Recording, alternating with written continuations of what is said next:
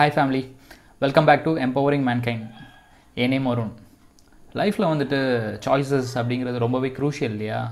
அதை பற்றி சொல்லக்கூடிய ஒரு கதையை தான் இன்றைக்கி நம்ம பார்க்க போகிறோம் இந்த ஒரு பர்சன் ரொம்ப ரொம்ப சோம்பேறியான ஒரு ஆள் ஒரு ஊரில் வந்துட்டு வாழ்ந்துட்டுருக்காரு மோஸ்ட்டாக வந்துட்டு தனக்கான ஃபுட்டு யாராச்சும் எப்படியாவது கொடுத்துருவாங்க அப்படின்னு சொல்லிட்டு எதிர்பார்த்துட்டு ரொம்பவே ஒரு ஈஸியான வழியில் எப்படியாவது சாப்பிடணும் அப்படின்னு சொல்லிட்டு நினச்சிட்டு அந்த ஒரு ஆள் அந்த ஊரில் அப்படியே வாழ்ந்துட்டு வந்துட்டுருக்காரு அப்படி இருக்கிறப்போ ஒரு நாள் தனக்கு வந்து ரொம்பவே பசி எடுக்குது.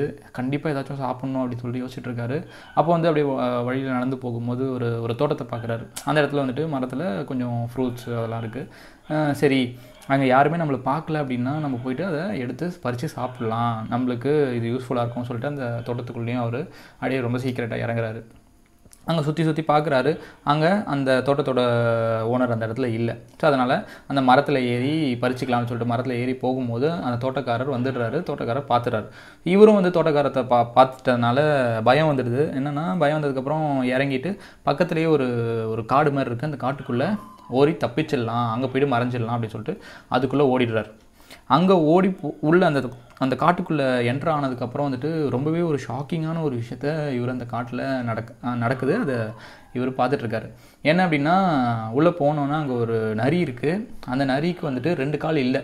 ஏதோ ஒரு ஒரு சண்டையிலையோ ஏதோ ஒரு ஆக்சிடென்ட்லையோ அந்த ரெண்டு கால் அது இழந்துருது. ரெண்டே கால் தான் இருக்குது அந்த ரெண்டு காலை வச்சு தான் நொண்டி நொண்டி நடந்து அங்கே அப்படியே போயிட்டுருக்கு இவ் இவருக்கு இது பார்த்தோன்னே இந்த சோம்பேறியான மனுஷனுக்கு ரொம்பவே ஆச்சரியமாக இருக்குது எப்படி இந்த நரி உயிர் வாழ்ந்துட்டுருக்கு ஃபஸ்ட்டு ஏன்னா நரி கண்டிப்பாக வேட்டையாடி தான் அது தன்னோட சாப்பிட்டாகணும். அதுவும் இல்லாமல் அது ஓடுறதுக்கு ந நடக்கிறதுக்கு எல்லாத்துக்குமே அதுக்கு தன்னோட கால் தான் ரொம்ப ரொம்ப இம்பார்ட்டன்ட் ரெண்டு கால் இல்லையே இது எப்படி உயிர் இவ்வளோ நாள் உயிரோடு இருக்குது அப்படின்னு சொல்லிட்டு ரொம்பவே ஆச்சரியமாக இருக்குது அப்போது வந்து என்ன நடக்குதுன்னா டக்குன்னு இன்னொரு சைட்லேருந்து ஒரு சிங்கம் வருது.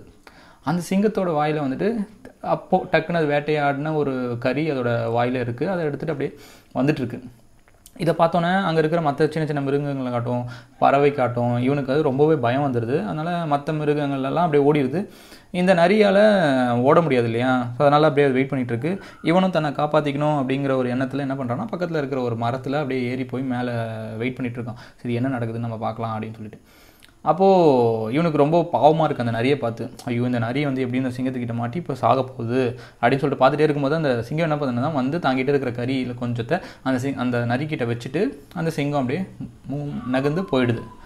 அப்போ இவன் இதை பார்த்தோன்னே இவனுக்கு வந்து ரொம்பவே சந்தோஷமாயிடுது. சே கடவுள் எப்படி எவ்வளோ வந்துட்டு ஒரு மர்சியான ஒரு கருணை உள்ள ஒரு ஒரு ஒரு பர்சனாக இருக்காரு. சரி எல்லா அவர் படைக்கப்பட்ட எல்லாத்துக்குமே இவர் வந்துட்டு அவர் ஒரு பிளான் வச்சுருக்காரு அப்படின்னு சொல்லிட்டு அதே போல் நம்மளுக்கும் கண்டிப்பாக ஒரு பிளான் வச்சுருப்பாரு அப்படின்னு சொல்லிட்டு அந்த இடத்துலேருந்து அவன் நகர்ந்து ஒரு ஒரு ஹைவே மாதிரி இருக்குது கார்லாம் போயிட்டுருக்கு அந்த இடத்துல போயிட்டு இவன் வெயிட் பண்ணிகிட்ருக்கான் சரி தனக்கும் யாராச்சும் வந்து இது போல் ஒரு ஃபுட் அவங்களுக்கு கொடுத்துட்டு போவாங்க அப்படின்னு சொல்லிட்டு வெயிட் பண்ணுறான் ஒரு நாள் ஆகுது ரெண்டு நாள் ஆகுது இப்படியே கொஞ்சம் கொஞ்சமாக டைம் போயிட்டே இருக்குது பட் யாருமே இவனுக்கு வந்து ஹெல்ப் பண்ணல. யாருமே இவனுக்கு வந்து ஃபுட்டும் கொடுக்கல. ரொம்ப பசி எடுக்குது. ஒரு கட்டத்தில் இவன் பசி தாங்காமல் என்ன பண்ணுறான்னா அப்படியே ரோட்டில் இருந்து நடந்து போக ஆரம்பிச்சிடுறான். அப்படி ரோட்டில் போயிட்டே இருக்கும்போது ஒரு வயசான ஒரு ஆளை மீட் பண்ணுறான் ரோட்டில் மீட் பண்ணிவிட்டு அவர்கிட்ட நடந்த விஷயத்தெல்லாம் சொல்கிறான் ஸோ இந்த மாதிரிலாம் நடந்துச்சு அப்படின்னு சொல்கிறோம் அவர் என்ன பண்ணுறாருன்னா புரிஞ்சிருது அவருக்கு. ஓகே அவன் பசியோடு இருக்கான் அப்படின்னு சொல்லிட்டு அவர் என்ன பண்ணுறாருன்னா தாங்கிட்ட இருக்கிற கொஞ்சம் ஃபுட்டையும் தண்ணி அதெல்லாம் கொடுத்து ஃபஸ்ட் நீ இதை சாப்பிடு அதுக்கப்புறம் நம்ம பேசுவோம் அப்படின்னு சொல்கிறாரு இவனும் வந்துட்டு சாப்பிட்டு முடிக்கிறான். சாப்பிட்டு முடிச்சதுக்கப்புறமா சொல்கிறான் புலம்ப ஆரம்பிக்கிறான். ஸோ கடவுள் வந்து இந்த ஒரு அடிப்பட்ட ஒரு நரிக்கெல்லாம் வந்துட்டு ஒரு பிளான் வச்சுருக்காரு. அவருக்கெலாம் ஹெல்ப் பண்ணுறாரு பட் எனக்கு அவர் எதுவுமே பண்ணலை. எனக்கு எதுவுமே ஒரு பிளானே இல்லை அப்படின்னு சொல்கிறார் அதுக்கு அந்த வயசானவர் என்ன சொல்கிறார் அப்படின்னா அப்படி கிடையாது. ஸோ வந்துட்டு எல்லா இந்த உலகத்தில் இருக்கிற எல்லாருக்குமே கடவுள் வந்து ஏதோ ஒரு பிளான் வச்சுருப்பாரு. அந்த பிளானில் நீயும் வந்து ஒரு பார்ட்டாக தான் இருக்க.